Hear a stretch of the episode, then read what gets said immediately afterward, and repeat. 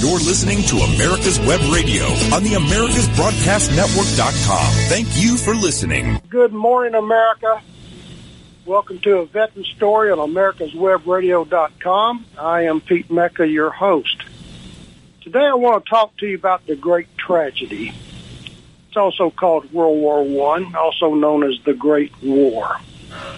Folks, when you hear or read stories concerning World War One, you'll hear the American soldiers referred to as doughboys. Uh, D O U G H, doughboys, just like the dough used to make bread. There are two predominant explanations as to the origin of the nickname. One explanation claims the nickname dates back to the Mexican War of 1846 to 1848.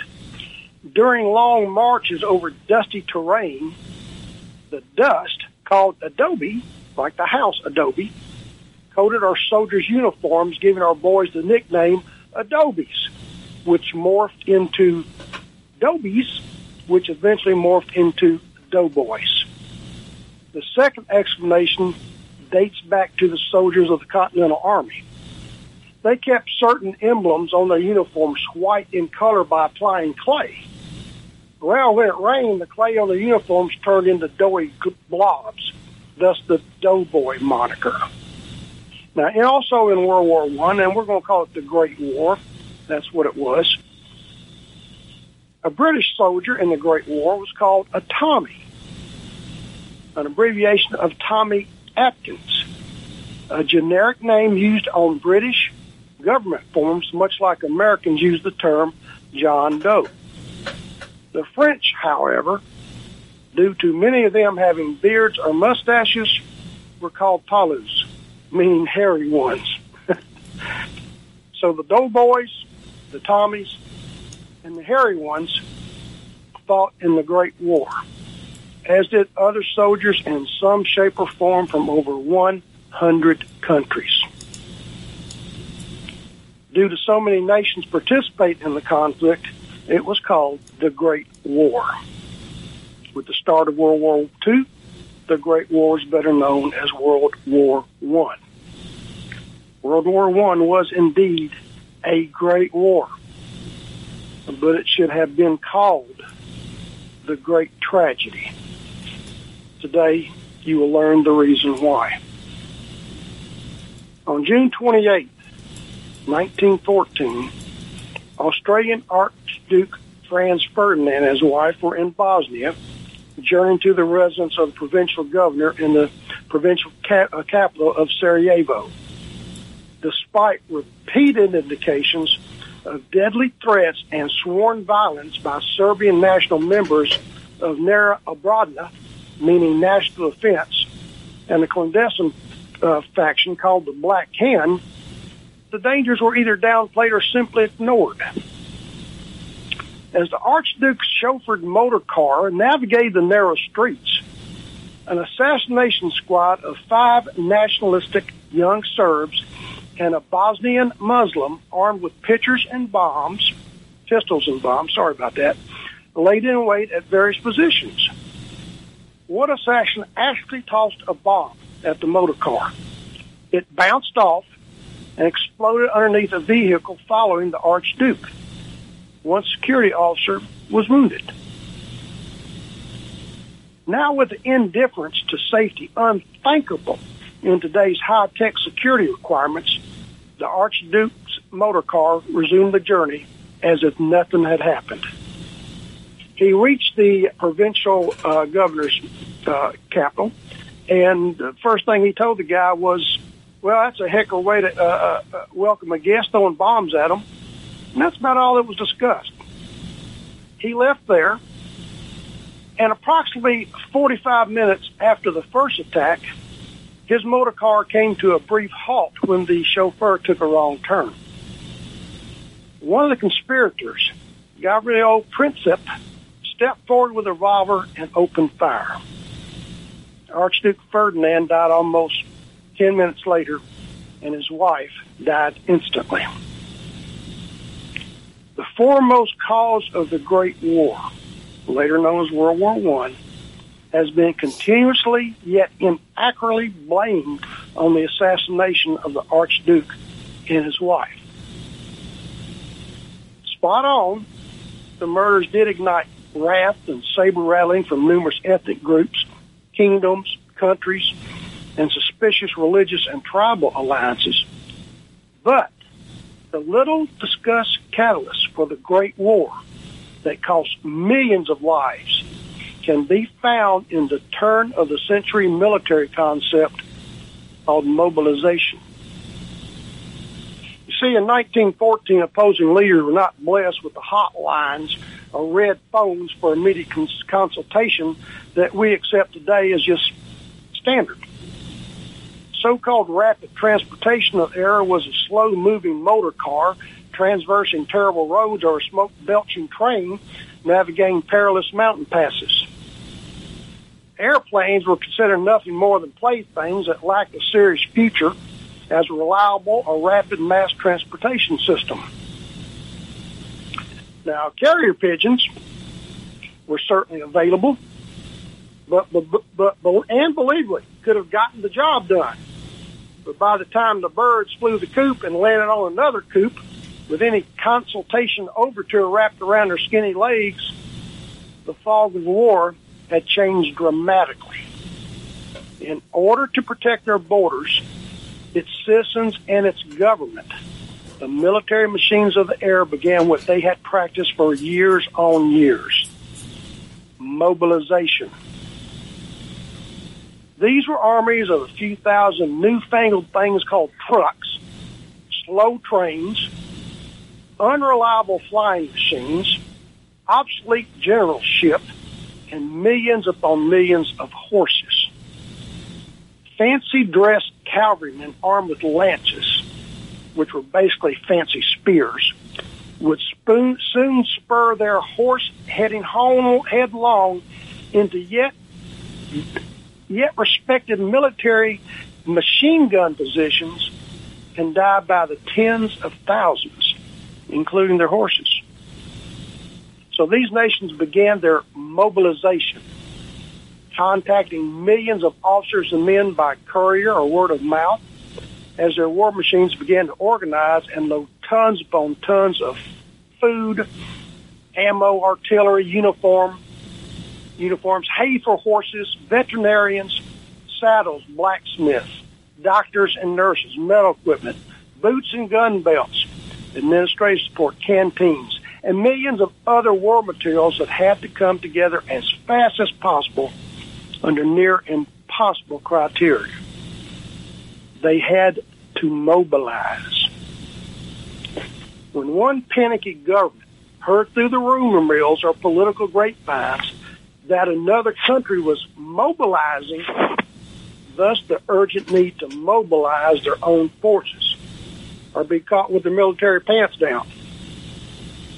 Like an army of dominoes, the military machines fell in line until the men and officers and their horses were at long last ready to fight.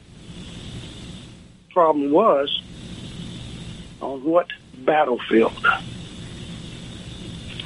The German army was hostage to the Schlieffen plan, the brainchild of Count Alfred von Schlieffen to use a huge wheeling maneuver through neutral Belgium into the French frontier. Now, the men and material needed for the plan to succeed would be astronaut. It would be enormous, okay, and require total allegiance to an overwhelming right flank maneuver. This guy was so addicted to his plan, the Schaef, uh, plan, his last words on his deathbed confirmed his addiction to his plan. His last words were, keep the right flank strong. And then he croaked. Well, Germany struck, struck first. The Great War was on. However, a modified Schlieffen plan also kept the left flank strong, thus robbing the Germans of their much desired swift victory. I think old Count Schlieffen probably was turning over in his grave as millions and millions of soldiers dug thousands of miles of trenches and began dying by the thousands, then into the millions. The Great War was a slaughter that could have been prevented, but the lack of communication and common sense turned the conflict into the great tragedy. Passchendaele is one of many low elevations roughly five miles east of the Belgian town of Ypres. It's spelled Y-P-R-E-S, yet pronounced differently in different dialects. Anyway, on that gentle rise of Passchendaele is the last remaining place for thousands of young soldiers of the Commonwealth of England. The cemetery is called Tyne Cot. 12,000 British soldiers lie in peace at Tyne Cot, victim, uh, victims of the Third Battle of Ypres. Now listen to this. The cemetery also commemorates the 35,000 American doughboys that were never found after the battle. By the same token, a large monument at Thiepval, France, records the names of 73,000 plus missing soldiers from the Battle of the Somme. Casualties of that magnitude are totally unacceptable in today's world of wars. Yet the horrible casualties of the Great War were customary and sadly, they were expected. Over 65 excuse me, over 65 million military participants fought in the Great War. Of those 65 million participants, 10 million would perish. The last veteran of the Great War, Frank Buckles, died on February 27, 2011, three weeks after his 110th birthday. Frank lied about his age and enlisted in the Army when he was only 16 years old. In December of 1917, he set sail for England on the Carpathia, meeting and talking to the crew members who had been aboard the Carpathia when the ship rescued survivors from the Titanic less than six years earlier. He said that was one heck of an interesting uh, voyage talking to these guys that rescued the survivors of the Titanic. Now, the last known veteran of the Great War from any nation is thought to be a British subject named Florence Green. He died on February 4th, 2012, also at the age of 110. And when, with his death, an era had slipped gently into the good night. And so did their stories. When we return from our first break, I'm going to read you the excerpts from an American soldier, an American doughboy, who wrote a diary during his time in the Great War, or as I like to call it, the Great Tragedy. I'll be right back.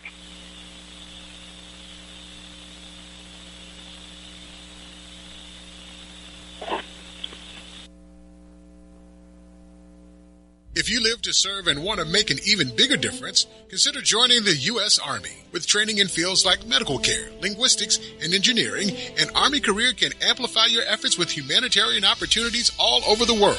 Plus, you'll receive competitive pay and incredible benefits, so you'll be taken care of too. Learn more at goarmy.com.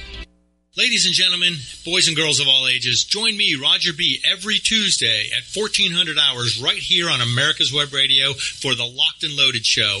We will talk about guns, weapons, ammo, gun accessories, prepping, and so much more. So be sure to join us every Tuesday at 1400 or 2 p.m. for Locked and Loaded on America's Web Radio. Hey guys, it's Minister Frankie with Shine His Light Ministries. It's getting cold outside and winter is coming. It's time to shine a little light on our friends on the street. We're collecting blankets and coats for the homeless all winter long.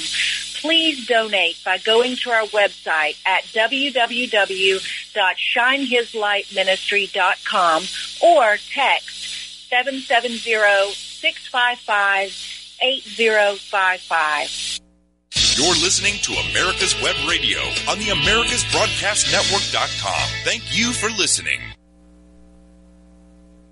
Okay, folks, I'm back with you. We're discussing the Great War, which I call the Great Tragedy, World War One.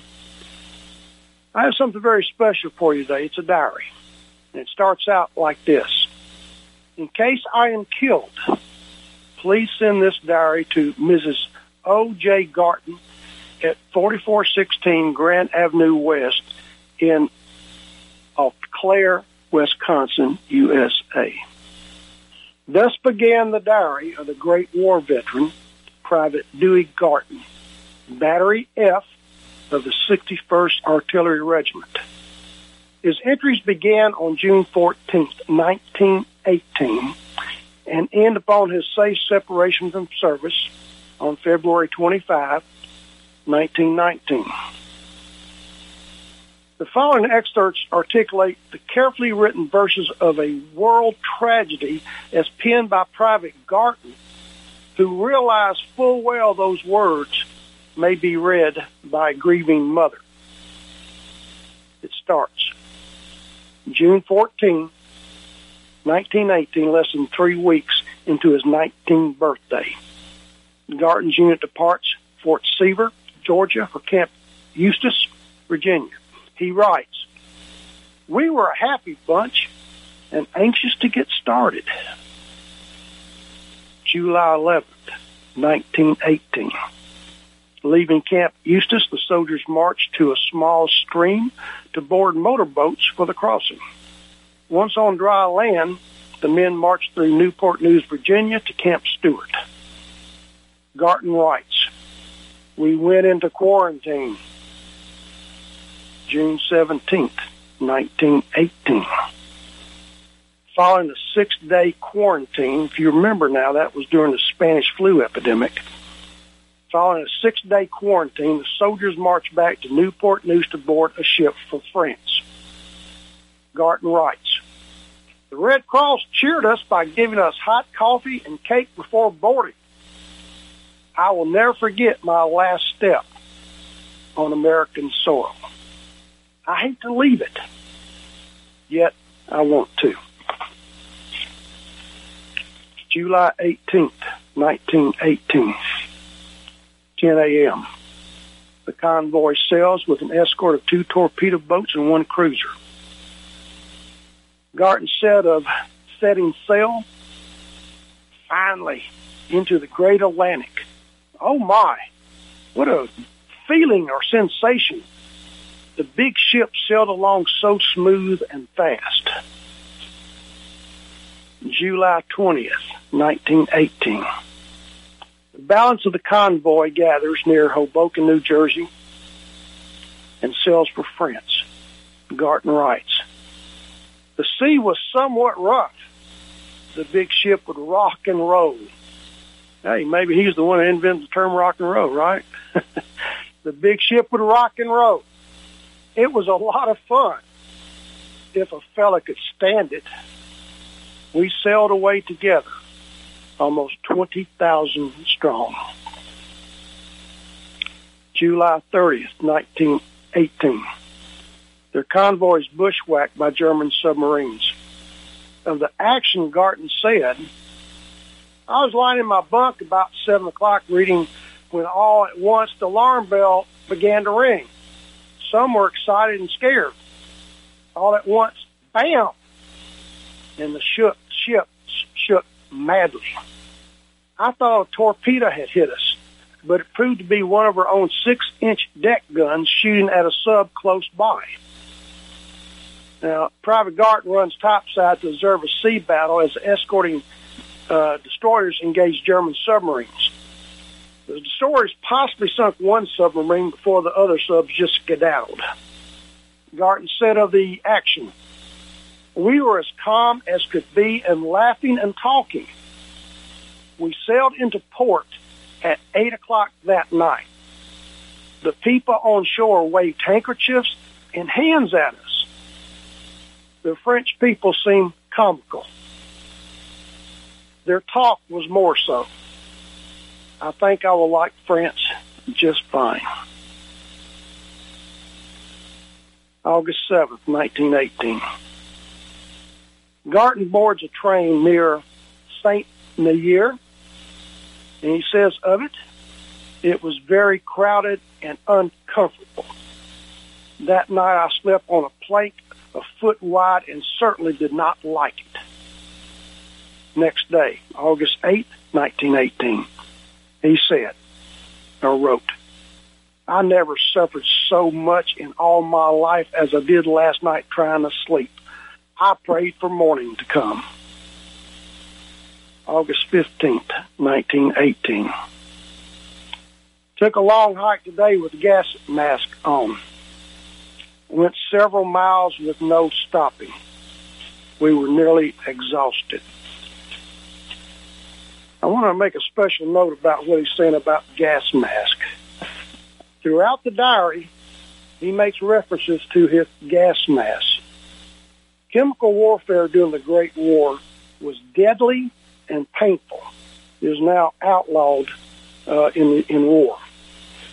The Germans started all the madness on April 22nd, 1915, by firing over 150 tons of chlorine gas on French troops in Ypres, Belgium.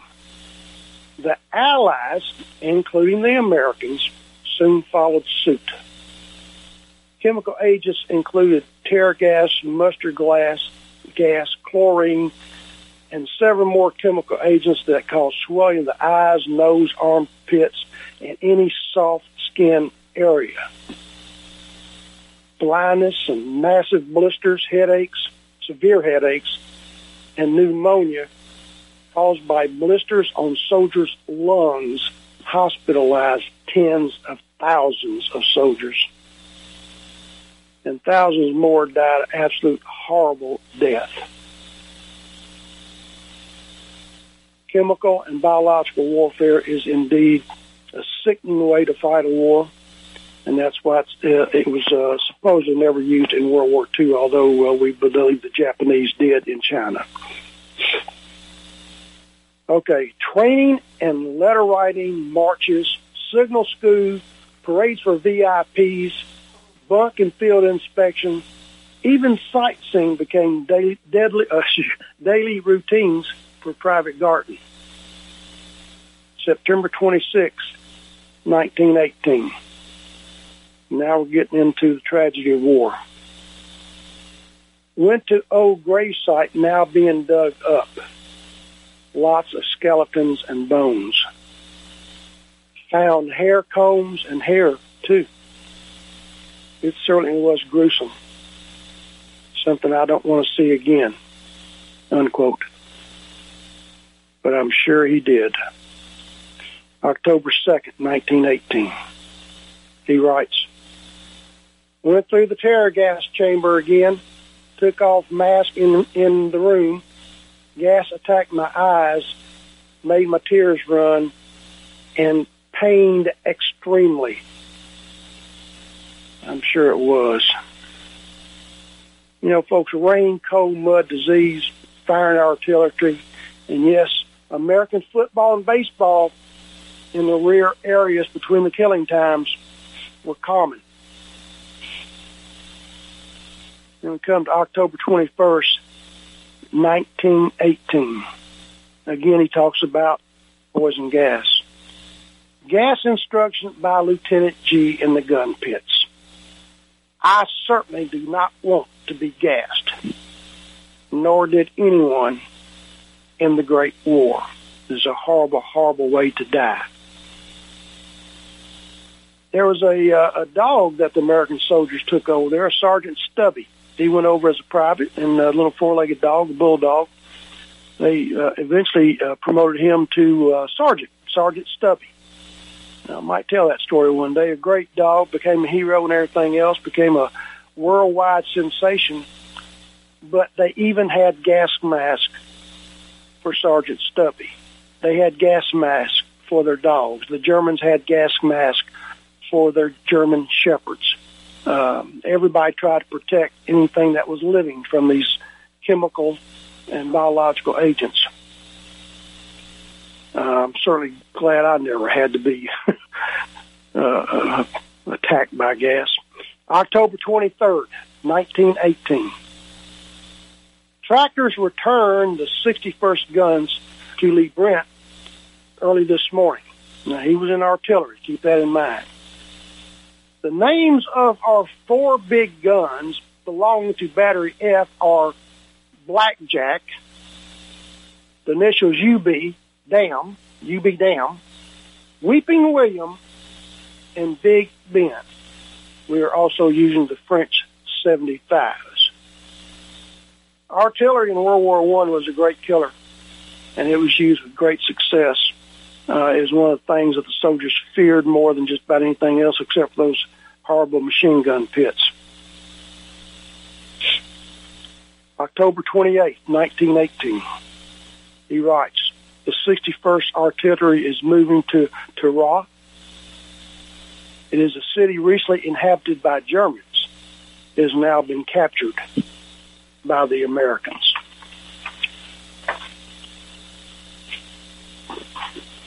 October 3rd, 1918.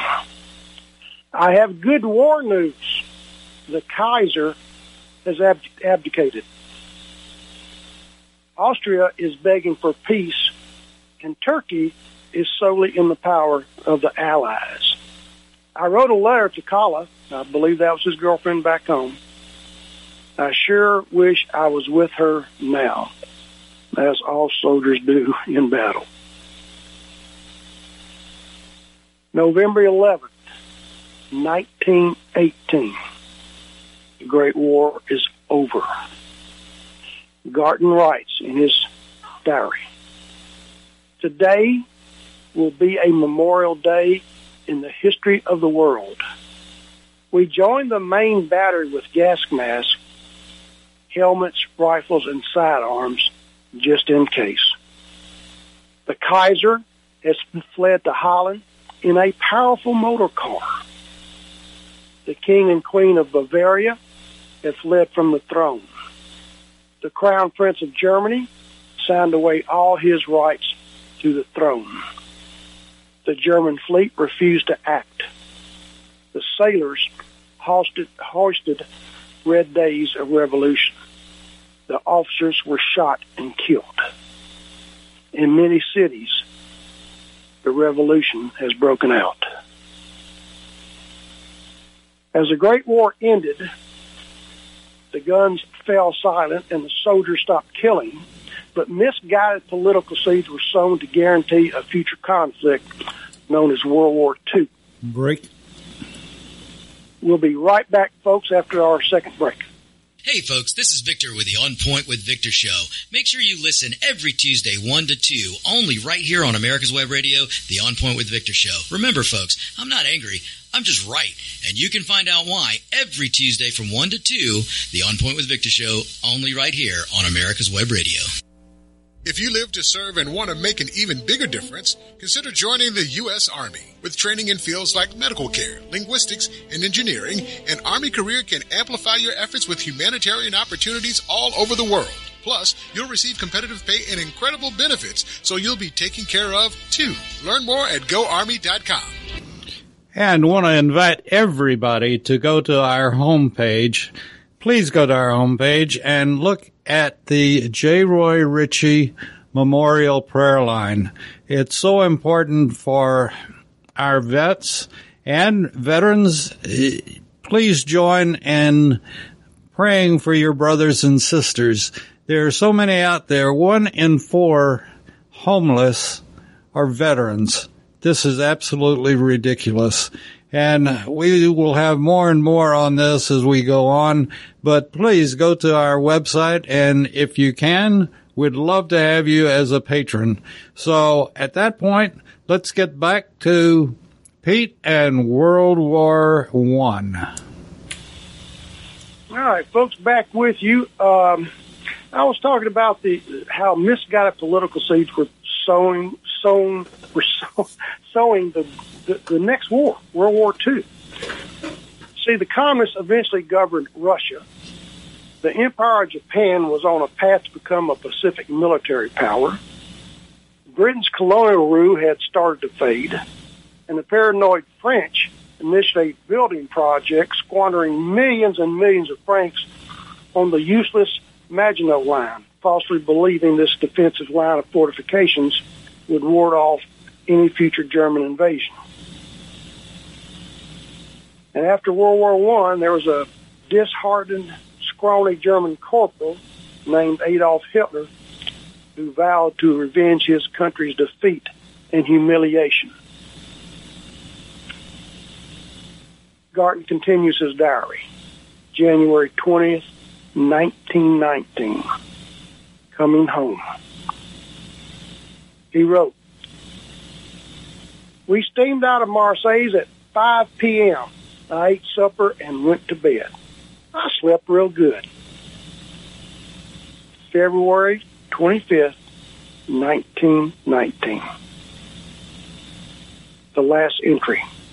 Garton ends his diary with these words. The boys left Camp Upton about 8 a.m. It was a sad separation. You know, folks, this guy went through a lot in World War One, as most of our doughboys did. Yet when they broke up, they're on the way home. They made it. They made it home alive. But they're still buddies. They're still brothers. And uh, that separation can be sad because you know you probably never will see your buddies again. Now, while examining Private Darton's, uh, Garton's war diary, it became apparent that this young American doughboy had softened his combat experiences and the horrors he witnessed on the Western Front. He didn't write about all the gore and blood and stuff like that, and I start to wonder, uh, why didn't he do that? Well, he did it for a good reason. Had he not returned, the diary would have been sent to his mother. Wisely, had he died, this good son did not wish he bereaved mother further anguished. Dewey Garton also served in World War II teaching gunnery in Texas to America's next generation of soldiers. When asked why, at 44 years old, he was getting uniform, Garton replied, hell, I was drafted. and my deepest appreciation to uh, Mrs. Kimberly Johnson for trusting me with uh, her very special family heirloom, her grandfather's World War, War, World War One diary. The Great War, the Great Tragedy. You know, folks, while reading this diary, I was reminded of the writings of Suzy Kassem in Rise Up and Salute the Sun. She wrote, Let us also acknowledge that the hearts which suffer the most from our wars are those of mothers. Their vital voices have been left out of the political equation for too long. An Iraqi or American mother cries the same as an Israeli or Afghan mother the eyes of a mother who has suffered the loss of a child in war can destroy the soul of anyone who gazes upon them. More souls become casualties of war than the physical bodies. And I would say she was spot on. Folks, between the start of the Great War, the great tragedy of World War I in 1914, and the end of World War II in 1945, over 100 million human beings died in wars. I remember uh, the quote by our commander in Vietnam, General William Westmoreland, who said about war and its great tragedy. And I always remember this. He said, and I quote, soldiers don't start wars. Politicians start wars. And it's true. And uh, don't want to get too political here, but there is a gentleman running for a Congress seat in Georgia, and he has said that you cannot serve God and serve in the military. I'd like to disagree with that gentleman. Uh, there are millions of, of uh, veterans and active duty personnel in Georgia and I'm sure they trust in God just like I did in Vietnam. and you can serve God and serve in the military. Uh, God bless our military people and the people of Georgia. I want to also discuss with you uh, something I'm doing next week. It's going to be very unusual. I had a, a Vietnam veteran lined up next Wednesday, but he's he had to go into surgery for heart repair due to Agent Orange. And um, our station own, owner and manager, David, is very familiar with Agent Orange. His best buddy just passed away from the side effects of Agent Orange. But this uh, young man that served in Vietnam and is now suffering from Agent Orange asked me to do something for him next Wednesday, which I plan to do. He said, Pete, one of my favorite stories you ever wrote was It's a Wonderful Life. Just like the movie, It's a Wonderful Life by Jimmy Stewart. Now, I'm sure that most of you have seen that movie. It's a, it's a, it's a national treasure now uh, around Christmas. It's a Wonderful Life with Jimmy Stewart. I wrote his story, but you don't know the full story about It's a Wonderful Life, and you certainly don't know the full story of Jimmy Stewart. He was a bomber pilot in World War II, well respected, very brave man. But he suffered from the war just like a lot of guys did. Now, in the scene in the movie It's a Wonderful Life, Jimmy Stewart is standing on the bridge uh, he thinks he just lost all his money and, and uh, he was going to go to jail and everything else. Uh, and he's on that bridge looking at the cold water flowing underneath, and he's thinking about suicide. Guess what? In reality, Jimmy Stewart had thought about that. And that was his first movie after the war. It's a great story, as most stories are told if we get to the stories that guys are willing to tell. I keep telling veterans all over America and everyone that I meet and write stories about, please, please, please tell your stories. World War II generations passing at, at an accelerated rate now. They are not going to be with us much longer, and with them die their stories. With their passing, so goes the truth. Korean veterans, uh, there's more of them, but my buddies from Vietnam, my brothers and sisters from Vietnam, because we're fighting Agent Orange, as we have lost so many of our brothers too, we are down to the same number left as the World War II veterans. And mathematically, it's feasible that they could outlive us, but I don't think that's going to happen so I say to, to all of you, when you see a veteran, especially these old veterans, uh, they're on walkers, uh, maybe in a wheelchair, uh, you can look at them, feel sorry for them, but I guarantee you, uh, 50 or 70 years ago, they were a bigger badass than you ever will be. But these guys have, have earned your respect. They deserve your respect. Walk up and say, thank you. Thank you for your service. And mean it it, it's standard now for people to say, thanks for your service, and then they walk off. It's more than that. Uh, the, people give up their lives. They sign a dotted line that says, yeah, I'll give up my life for my country, and I can serve God and serve in the military. Uh, I've talked to the station manager many times about this. Uh, young men and women who can't find a way in life when they get out of high school and don't go to college or technical school, the military is a great place for a young man or woman to go to, go into, and and, and learn discipline, learn how to say yes sir and no sir, learn how to follow orders, but more importantly, they learn how to give orders.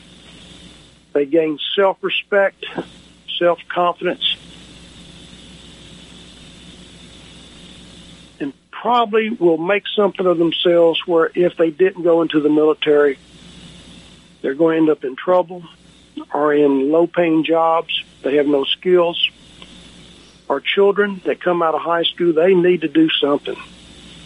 They need to get off the streets. They need to get out of politics.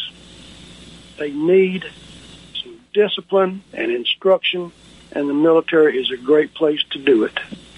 Um, folks, I, I, I have done several articles on World War One. Dewey Garton is the only veteran that I was able to write about who had a diary. And I was so thankful to get a hold of that because I was fascinated by the Great War. I always wondered how in the world did we get into such a mess? And it was due to mobilization. I hope I can do a, story one uh, uh, one week for you on Sergeant Stubby, the little bulldog that served over there. And then there was a horse in Korea called Sergeant Reckless these animals also served with us. We had uh, uh, service dogs in Vietnam. We have service dogs now. They, they parachute out with the Rangers and everybody else. These animals are respected a lot more now than they used to be. But the Great War was such a great tragedy because of all these millions of horses that were basically just worked to death, pulling artillery, pulling loads through mud uh, and sometimes they were just worked until they dropped dead of exhaustion. Uh, it was a, a terrible way for, for a horse to go, a terrible way for men to go. But that's the way it was. But these animals that, that serve with us, if you think about it, that's all they know. That's their life. And their trainers, they will give their life for their trainer. They will give their life for a squad. They will give their life for one soldier. Their reaction is to protect the human being. Just like with with the uh, uh, assisted dogs that you see around, they are trained to protect that human being. I've seen so many horrible photos that I won't even put on my, my Facebook page about the animals who suffered and died in, in all wars. I, I mean, the, the, the Civil War is no exception. We had cavalry in the Civil War, and their horses got shot out from under many times. There were several of our generals who had so uh, the horses shot out from under them in combat, and the horses paid the ultimate price, as have dogs, pigeons, pigeons in World War One. There is one pigeon who saved an American platoon uh, during a, a, one of the last battles. He was wounded as he flew out with his message. And that pigeon was honored by the British and is stuffed and on display now. Uh, great, great story. You know, when you think about it, we had generals who really didn't understand the machine gun in World War One. And our soldiers, our doughboys and the Tommies and the hairy ones, the French, they got out of these trenches that were rat infested, filled with water, diseased, probably gas floating around in the air, and they charged headlong into machine guns. I can't think of, of a more stupid way to fight a war. All right, I'm, I'm sort of rolling here. All right, folks, I'll be back in just a few minutes after our last break. Stand by. Hey guys, it's Minister Frankie with Shine His Light Ministries. It's getting cold outside and winter is coming. It's time to shine a little light on our friends on the street. We're collecting blankets and coats for the homeless all winter long please donate by going to our website at www.shinehislightministry.com or text 770-655-8055. And one out of four of the homeless are your brothers and sisters, veterans. Please help them. We'll be back with more after a few more messages. Ladies and gentlemen, boys and girls of all ages, join me, Roger B., every Tuesday at 1400 hours right here on America's Web Radio for the Locked and Loaded Show. We will talk about guns, weapons, ammo, gun accessories, prepping, and so much more. So be sure to join us every Tuesday at 1400 or 2 p.m. for Locked and Loaded on America's Web Radio. If you live to serve and want to make an even bigger difference, consider joining the U.S. Army. With training in fields like medical care, linguistics, and engineering, an Army, career can amplify your efforts with humanitarian opportunities all over the world. Plus, you'll receive competitive pay and incredible benefits, so you'll be taken care of too. Learn more at goarmy.com. You're listening to America's Web Radio on the AmericasBroadcastNetwork.com. Thank you for listening. Okay, thank you, David. Folks, I want to talk to you a little bit about the airplanes of World War One. You know, that was a newfangled machine, and the old school generals, they didn't think the airplane would serve any purpose. They said, well, send it over, you know, we got blimps and go up and look at the enemy. They can give us information, but they use the airplanes basically just to fly over and try to check out what the enemy was doing behind the lines and things like that. Well, the story goes that one day, after these uh, uh, airplanes, they would play tag with each other, basically try to outfly each other. That's all they could do. They weren't armed or anything. Well, one day, I guess one of them got uh, upset about the other guy. He took a pistol with pistol with him on his next flight and took a shot at the other guy in the cockpit. Well, of course, that guy started arming himself with pistols, and there were shots fired.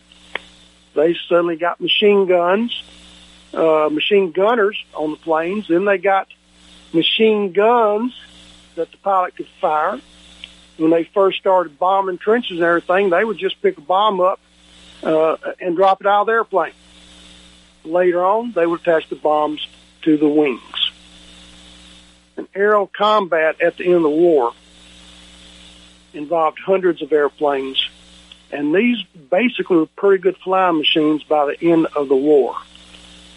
They did try to mount the machine guns on the fuselage and fire it right straight through the propeller, but they found out if it wasn't synchronized, it shot the propeller off and the airplane crashed. Well, duh. So they found a way to synchronize the bullets that would go through the whirling blades that miss the blade itself.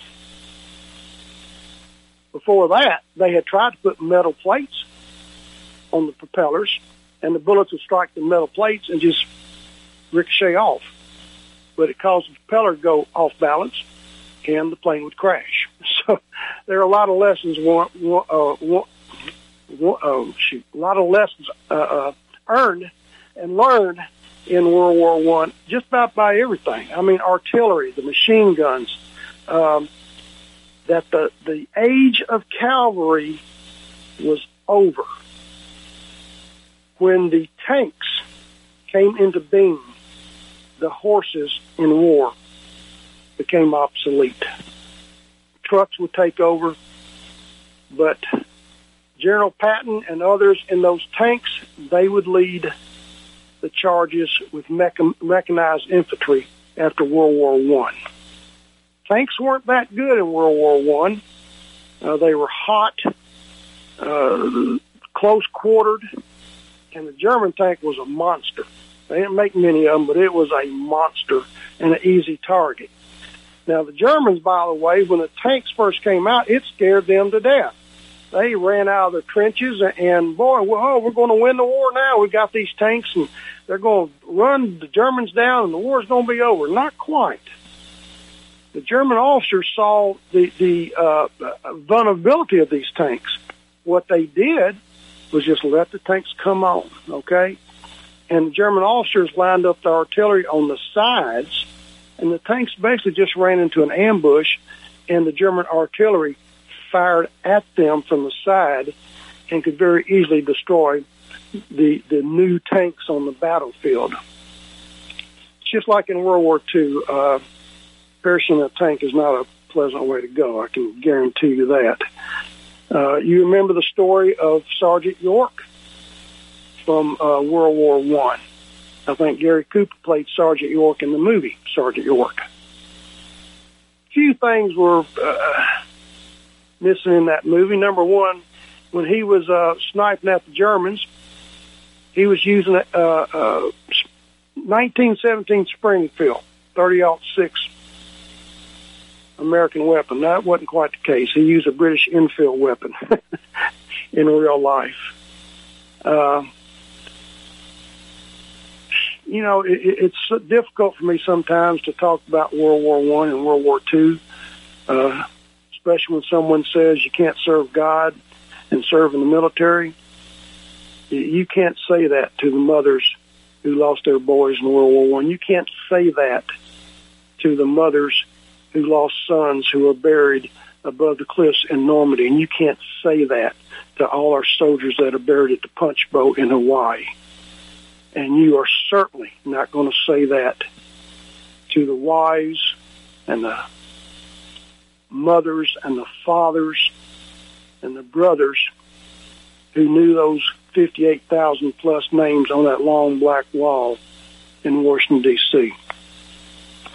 I'm rambling a little bit here, I know, folks, but doggone it, I am just so disappointed that that we have someone running for Congress with that kind of an attitude.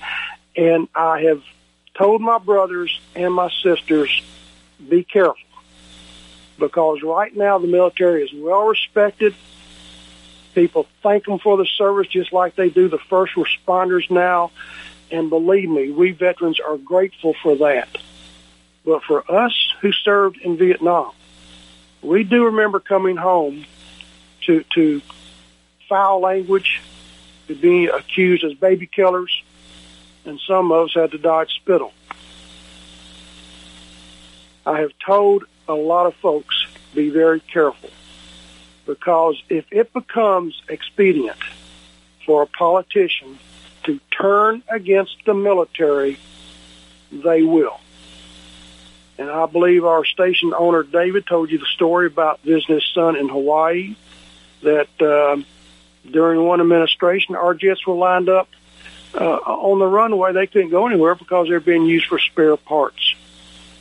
Folks, when we send our military folks in the harm's way, they need to be armed with the best weapons possible. You think about that. If you had to go into combat, or your son or your daughter, your mother, your father, your wife, or your husband, wouldn't you want them to have the best chance of survival that basically money can buy? I've always said that any military appropriation bills should not have any kind of riders on it. They call it pork. In other words, a congressman or senator, they want something special for their constituency in a military bill, and it's added to that so our military can have the finest weapons available so that a congressman or senator can have some kind of a, a favorite issue in there that takes care of something other than the military. I think that we should not have any kind of riders or pork added to a military bill. Let's look at them, and that can save a lot of money when it comes to cutting back on military spending. Uh, I know, I know that that people admire the military now, but we got to be very careful about this because if it becomes politically correct to turn against the military, these politicians will do it in a heartbeat. I have no confidence in politicians always respecting the military. There are a few. There, there are well, shoot, there's more than a few. There are a lot of them that don't care about the military. They don't care about our doughboys in World War One. They don't care about what World War Two brought about. They don't even care why World War Two happened. Uh, they, they, they criticize us using two atomic bombs to end that war. You cannot tell that to the million of American soldiers who would have died in the invasion of Japan, and you cannot tell that to the mothers and fathers who welcomed their boys home who were preparing for the invasion of Japan. I have talked to boys who trained, well, men. I have talked to men who were young boys who trained for the invasion of Japan. And they were told, chances are you're going to be killed. That's not a good thought for a soldier going into combat for his country, but it was going to be a tragedy with between 10 million and 20 million Japanese killed if the invasion of Japan had happened. So as horrible as those weapons were, I agreed with Truman's uh, uh, decision to drop those bombs, but maybe they served another purpose too. Maybe they showed us why we shouldn't use those weapons again. There are enough nukes in this world right now to end the world as we know it. That's scary. When I was with Air Force Intelligence, I saw the overall battle plan. Now, this is the 60s, late 60s, of course. But I saw the overall battle plan of the targets that we were going to strike just in Soviet Russia. It was ridiculous. One, one of my targets I had to plot was Moscow. And one of my IP points, that's identification points, was a radio tower, tall radio tower. And the B-52s come in at low level because you can't go high because it'd be shot down. They come in at low level to drop their nuclear weapons. And they were supposed to use this uh, big radio tower as a, a identification point. And I kept thinking, wait just a minute, wait just a minute.